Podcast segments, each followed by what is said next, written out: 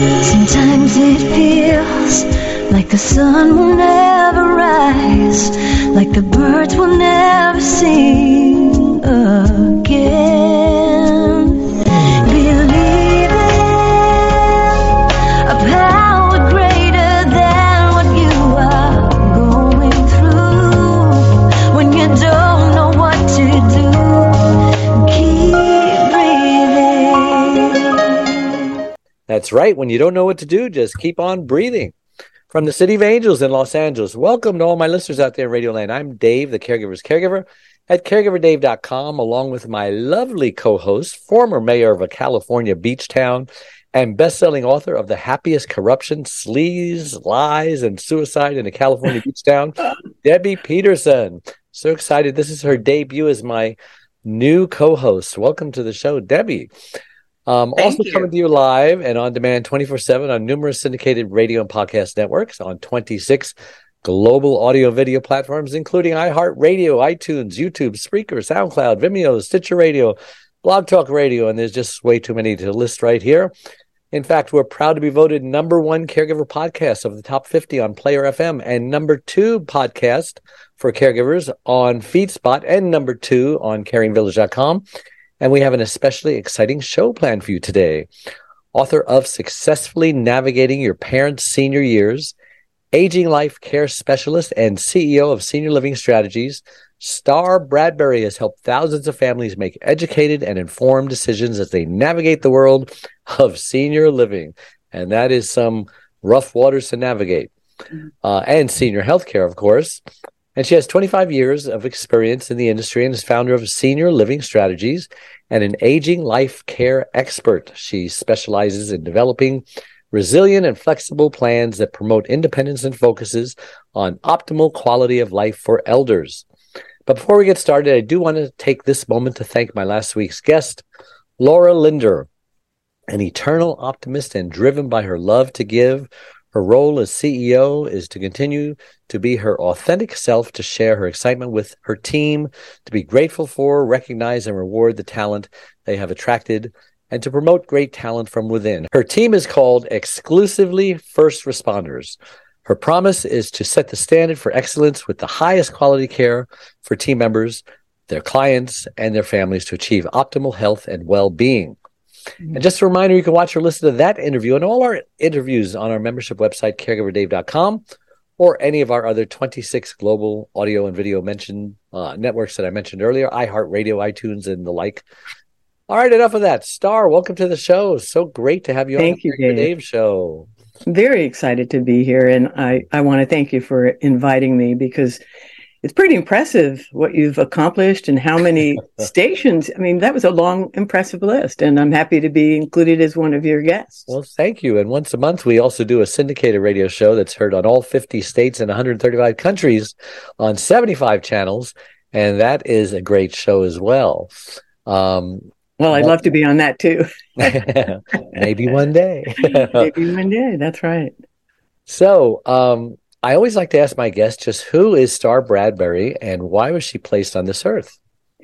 Well, I have to confess that I listened to some of your podcasts and I heard you were going to ask me that. But actually, I wrote down the very first thing that came to mind. And I can tell you I am a fellow human being on this journey in life and doing what I think we're asked to do, and that is to find a deeper and greater purpose. So that's my metaphysical answer. In the practical world, I'm a wife, a mother, a grandmother, a sister, an aunt, and then I'm an author and a consultant and a presenter who has a commitment and passion to help people when they're dealing with the very confusing and challenging world of aging parents and senior living options. So I know that was a long answer, but there you go. No, that wasn't a long answer. We all have this in common, that we all have parents who are aging.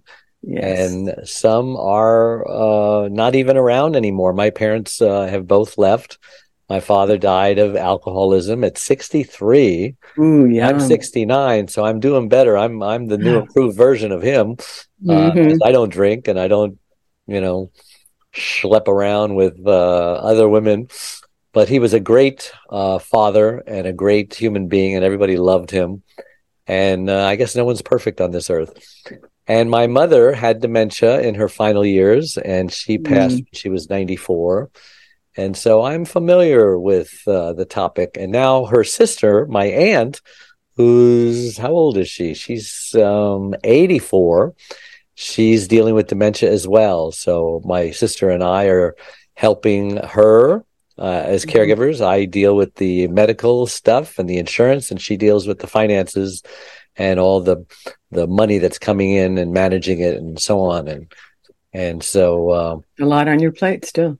Yeah. Tell us about your parents briefly, Debbie. Are you part of this group too? I am. And in fact, I share the too much alcohol situation. Mm. My dad died at 58 of a massive heart attack, and he drank too much and smoked a little.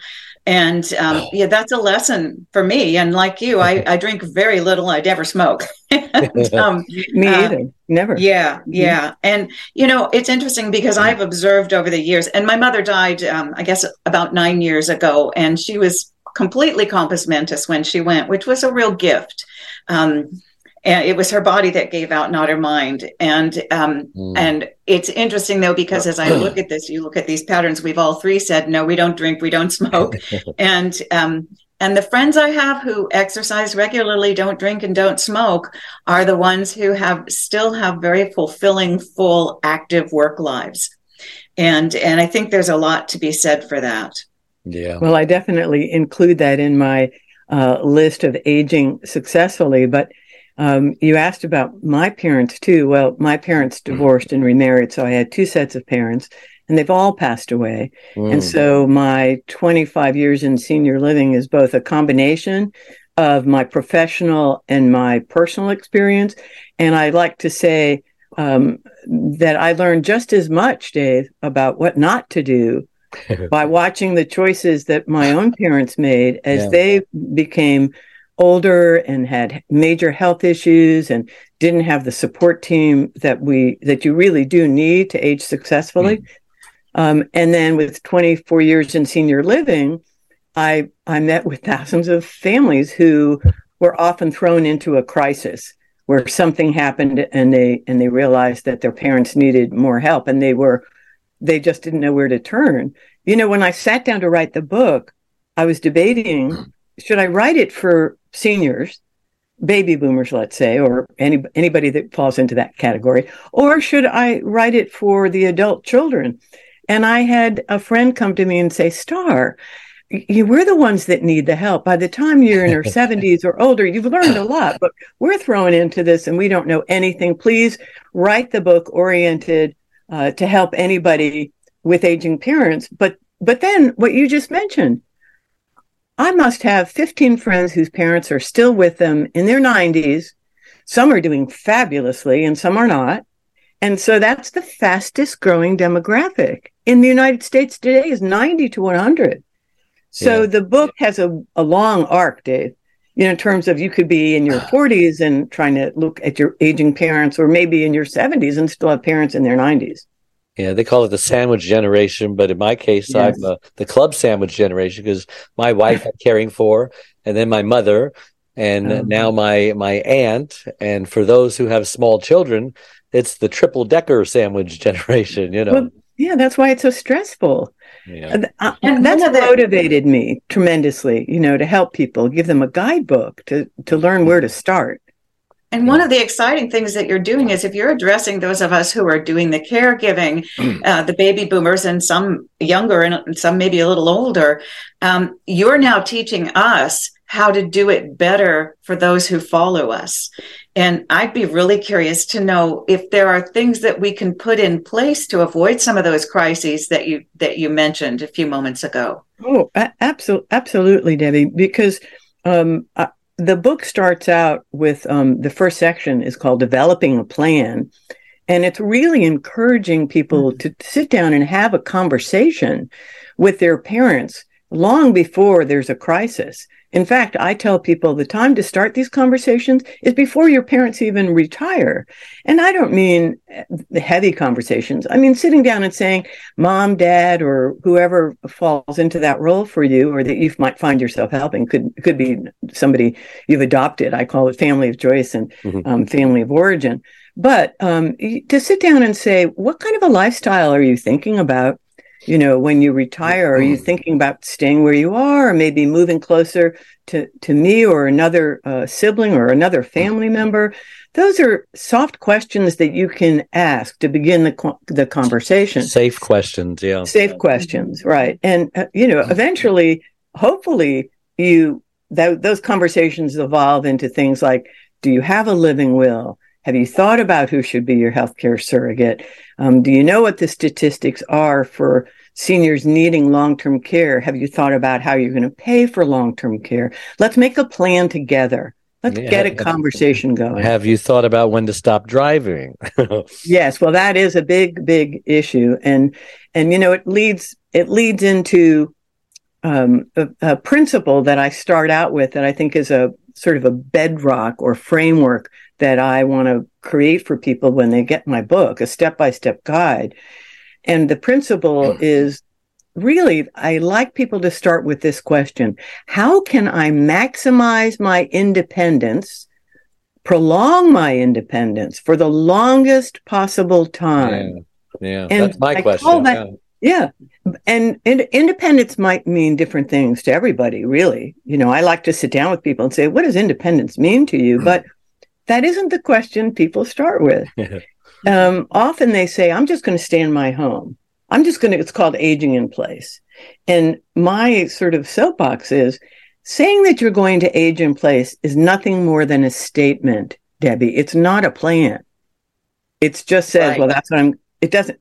And so there's many layers to go through to be prepared for somebody to age in place successfully. Obviously, one of the things we can do is grab your book. And so you've mentioned it a few times, but tell us the name of it again so that listeners can find it. I can. It's right behind you. I can see it behind you. Mm-hmm. Yes, Successfully Navigating Your Parents' Senior Years. And it says critical information to maximize their independence and make sure they get the care they need. And so often what I see with families when there's sometimes, I'll call it a broken dynamic in terms of communication, is children are afraid, adult children. I know this from my own experience with my own parents. And then as I'm getting older and my own children, they're afraid to bring up these conversations. So they just don't. And although I don't think it's only the adult children's responsibility, I also think it's the aging parents' responsibility to say, let's sit down and talk about what's going to happen as I age. And I like to say, you know, don't we all plan for retirement? And the answer, of course, is yes. It's like asking a question where you know the answer. But then nobody wants to plan for what I call post-retirement, which is after retirement. And in my book, I call it the go-go years. Right? You retire and you're on the go and you're traveling. And then there's the slow-go years where things start to slow down. Maybe there's not a major health problem, but you're not maybe traveling as much. And then there can be the no-go years. And nobody wants to plan for that. We have this cultural mythology that our parents are never going to get old. I can't tell you the number of times that people say, but my dad was just golfing last week, 5 times a week. But he was 85 and not so resilient, and something happened, and things can change so quickly overnight. And my goal is to get people prepared. There's a long list in the book of critical financial documents, legal documents, medical information that you can get long before a crisis that would help you be prepared, especially if you're long distance. And how many people live near their parents anymore? Right. And some of the most sensitive issues I've found is the role reversal. All of a sudden, I'm feeling like the parent and they're feeling like the child, and neither one of us likes that. And it's very uncomfortable, and it can be very abrasive. Any tips to navigate those rough waters? Yes. And that is principle number 1. Let's go back to that. Because if you want to start a conversation where you're all on the same page and you're looking for agreement first in those murky waters of who's the parent, don't tell me what to do, I'm not going to move, I want to stay in my house, you shouldn't stay in your house, then it becomes divisive and you're on opposite sides of some discussion here. That's why I say stay focused on this question. Mom, Dad, I want to talk to you about maintaining your independence and maximizing your independence. Let's talk about what that means to you, because who is going to disagree with that? Yeah. I don't care how old your parent is. They can relate to that question. Now you've opened the door to a conversation where you're on the same side, because guess what? The adult children also want their parents to be as independent as possible for as long as possible. Now, starting that conversation and arriving at a solution is terribly individual. You know, there is no one solution fits all. But one of the questions you can start with is, how strong is your support system? How connected are you to your community or your family? Because the research shows, especially, and I know you both know this after COVID, that being lonely and isolated is a very strong indicator for failing to age successfully and failing to age in place. So yeah. I say, let's sit down and look at how strong somebody's support system is. And really, how available are the adult children? Like you just said, let's say you're working full-time, so is your partner, you've got young children in the house, you have aging parents. I really am supportive of the caregivers. Don't agree to a plan that isn't going to work for you. Just don't do it. If you know it's going to fail, don't invite your mom to come live with you. I mean, I loved my mom, but I could take her for about 3 days. Yeah, and by God's grace, I wasn't asked to really be a caregiver. Actually, my mom passed away first, and I brought my beloved stepfather up to 6 hours away to my town and to live near me, and helped with him for the last 6 years of his life. And there's incorrect perceptions of the options that are out there. Like, for example, don't put me in a nursing home, you know, because everyone thinks of Nurse Cratchit. But when I placed my mother into an assisted living place, and I did my homework, because, you know, there's good ones and there's bad ones. Right. And, you know, I wouldn't put my cat in the bad ones. But when you finally find a good one, I says, wow, this is a nice place. I wouldn't mind living here right now if I wasn't married, because they serve your meals, you know, that you have your own little apartment, you're all downsized, there's no yard to clean, and you have this community and fun activities to do, you know, singing at the piano or playing bingo or whatever. And it's your community. It's your La Boca Vista, to use a Seinfeld term. Well, that is so important. I always think of it as the Grand Hotel. I was really lucky. My mother was one of these people who planned everything. I didn't have to do it for her. I just assisted and helped her. And so she knew when the time was right to do the things she needed to do. We helped her.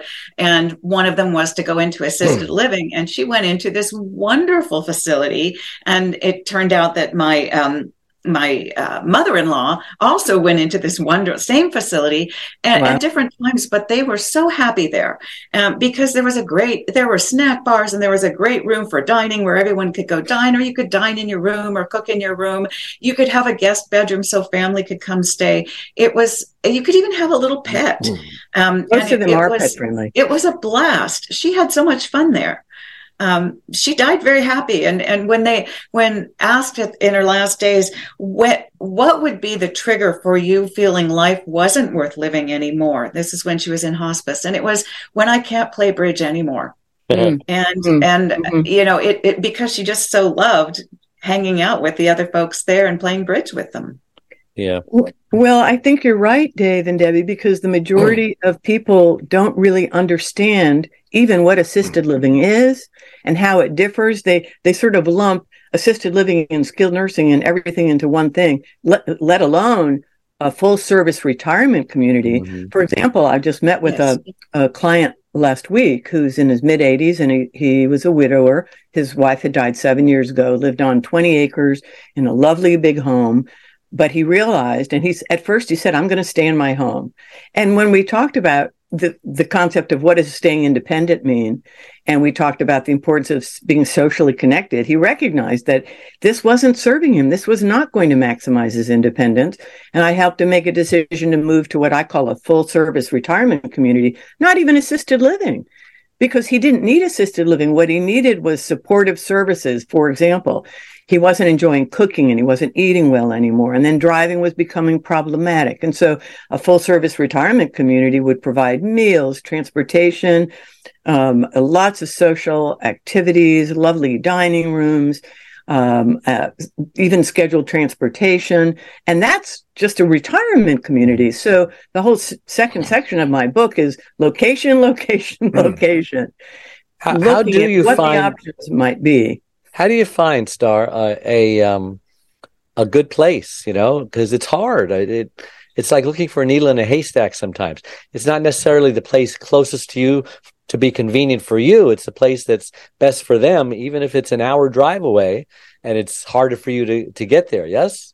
Yes, I think that's true. And I think it's so easy to be bombarded if you start Googling retirement communities. But I think It depends on what you're looking for. Don't make the mistake of, I tell people, if an older person or a loved one is going to move, make sure they move to a community that has supportive services, not just a place where people golf and play tennis they're 55 grow into, maybe yes, with a memory ward attached correct. To it. And now, you know, because there are full service retirement communities that also have on the same site, assisted living or memory care. Now, if you add the skilled care component, that's what's called a life care community, or used to be called a CCRC. That's continuing care retirement community. And I worked in one of the top national life care communities in the United States for 18 years. And I am enamored of the concept because you move it in a perfect world. You move into independent living, but as your needs change, they're able to meet those needs, either on a temporary basis after a setback or surgery or long-term, meaning a true life care community has assisted living, skilled nursing, and memory care, all right there. And hospice care? A contract. Yes. They, almost any facility, even if it's a standalone assisted or standalone skilled, often have hospice contracts, and hospice can come in and provide end-of-life care or even palliative care. Mm-hmm. But I'm a big fan of helping people recognize that perhaps aging in place isn't their best option. Why?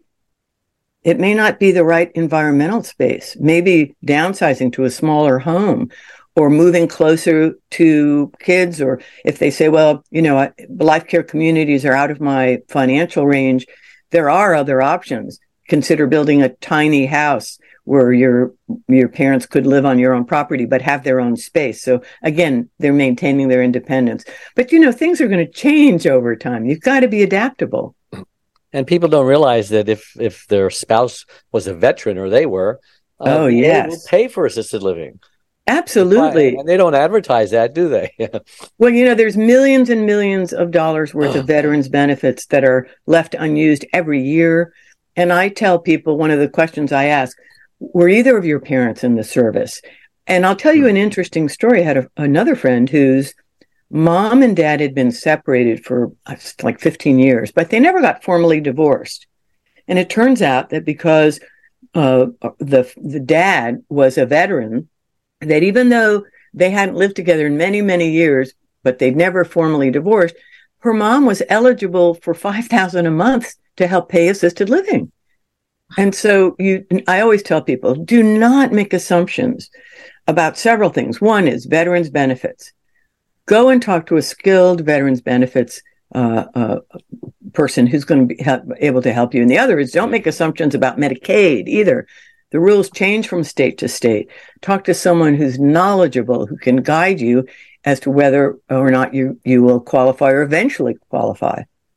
And those are important.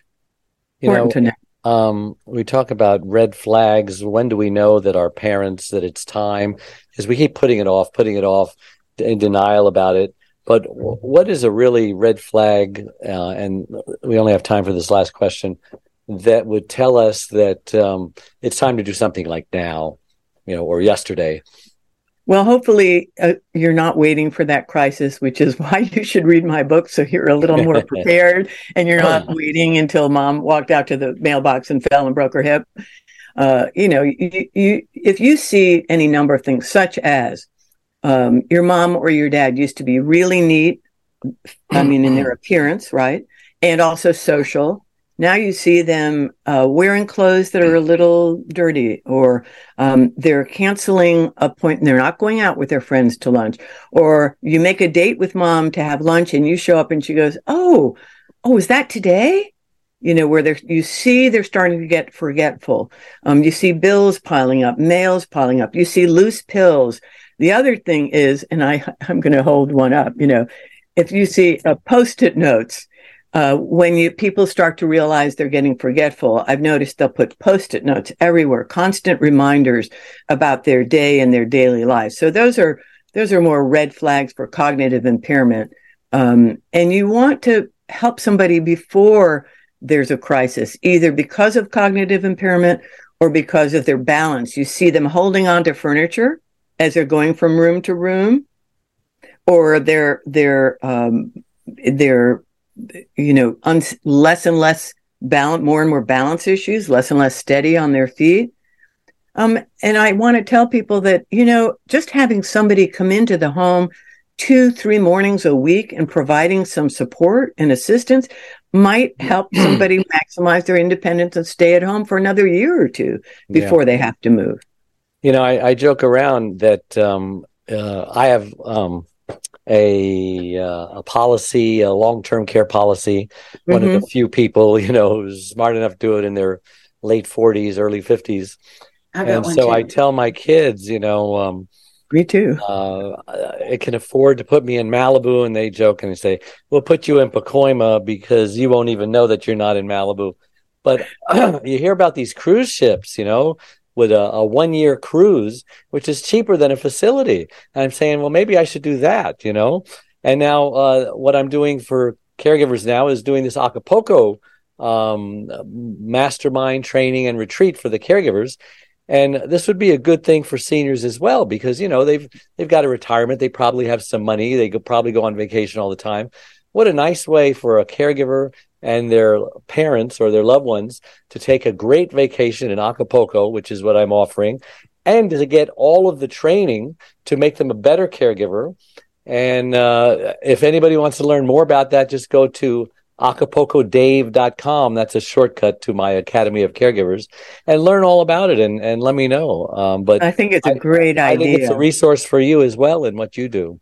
I do. I think it's a great idea because it gives both the caregiver and the patient, let's say, the loved one that you're caring for, a chance to be together in an environment where they can both benefit, and some of that stress is gone because... And who knows if that may be the last fun that they have together, because people just don't get away like they should. No, they don't. And I see the caregivers getting more and more and more burned out. And when the focus is on the person who's ill, or the one that's their needs are being met, it's often the caregiver, as you all know, that's really stressed out and isn't even in tune with their own needs. I saw that with my own mom and my stepdad, who was a caregiver, and he just ignored so many health issues in order to take care of her. But I do want to invite people to go to my website because I have a lot of free resources, Dave. Yes, so people can go under, it's www.starbradbury.com. Under the resources tab, I have built, honestly, practically a library of free resources. Things like what to ask when you're touring a retirement community, what to ask when you're trying to vet a home care or home health care. How do you vet an assisted living or skilled nursing? What are the questions I should be asking to make sure that I get quality care for my loved one? And so I am helpful websites, lists of books that are helpful. So I encourage people to take advantage of that so that they can use those questions, help vet them, the right community for their loved one. That's great. I can't believe how fast the time goes here. I know. Thank you so much for being on the show. Debbie, how can our listeners reach you if they want to get a hold of you? What you do? Same thing. I have a website with a lot of resources for people who want to know how to navigate local government and make it work for them.